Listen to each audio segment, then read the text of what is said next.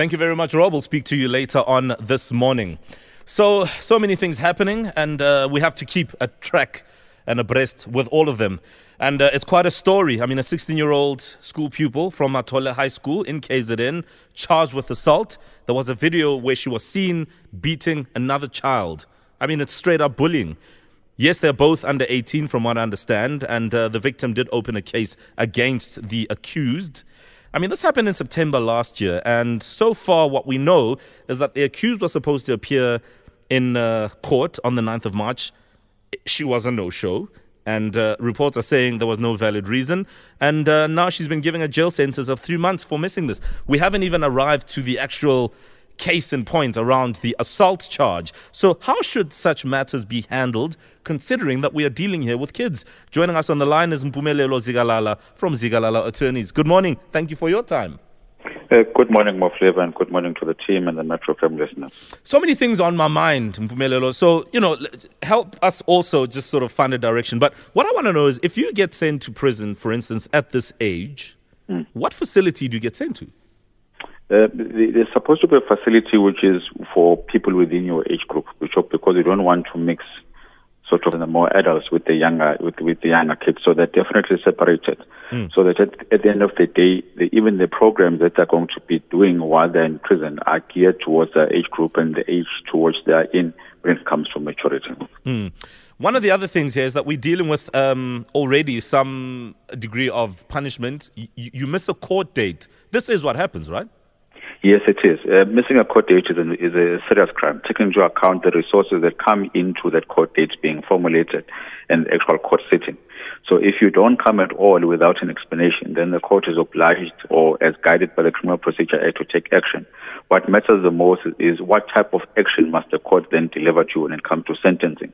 And our courts have been sort of guided through previous case law, like the case of S versus Zinn, at what exactly do you look at before the judge or the magistrate saying that I'm going to sentence you to an X number of years, of which in this case, I, I strongly feel that even though the circumstances are there, but the sentence of three months is a bit too hefty, taking into account other facts or circumstances that are peculiar to this case.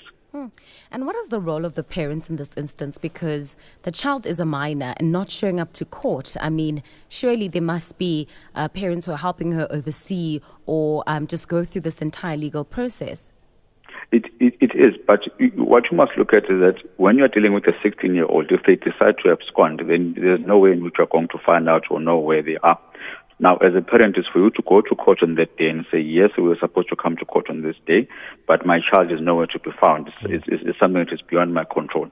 But when the child comes back and when the, the, the court is about to sentence the child, there are certain reports which are supposed to be taken into consideration. For example, the social worker's report, the probation mm. officer report, because mm. you want to go deeper and find out what type of a person am I dealing with. That's mm. where the personal circumstances um, mm. circumstances will come in.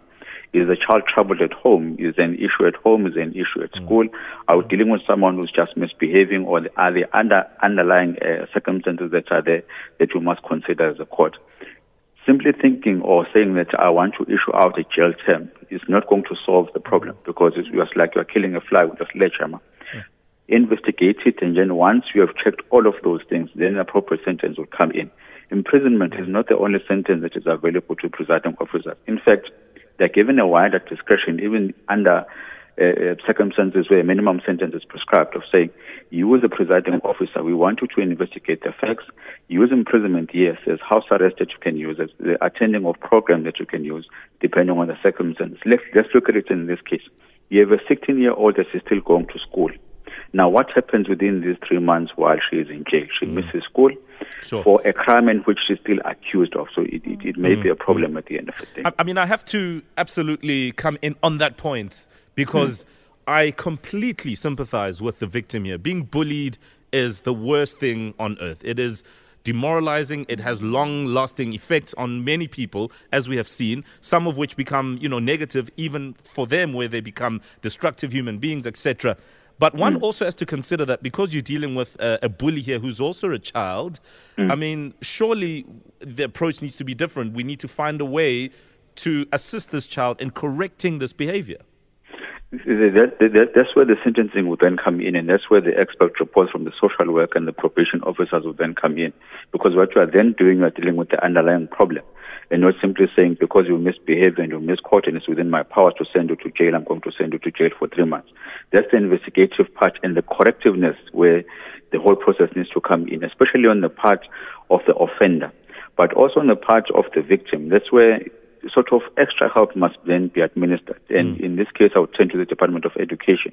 Mm. And the question would be, what type of programs have you run during the month of September until, up until now to help the, the, the, offender? What type of programs have you held within the school to say that we want all those who've been bullied mm. to come forward? We all Absolutely. want all of those that are bullies to also come forward so that you can be able to help. And also program or workshops which are going to be geared towards the parents in terms of saying what type of elements must you look out for within your kids to check whether your kid is being bullied or is actually the bully.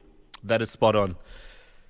And again, I mean, there needs to be some sort of just outcome here where the victim feels like something has been done about it, but how do we go mm. about it? Mm. What are your thoughts on this one and how do you think such matters should be handled? Yes, we heard from Mpumelelo Zikalala from Zikalala Attorneys. We appreciate your time and your opinion, but you know, I'd love to get other views in as well. You can send us your voice notes 071 585 6157 or tweet us hashtag the morning flavor.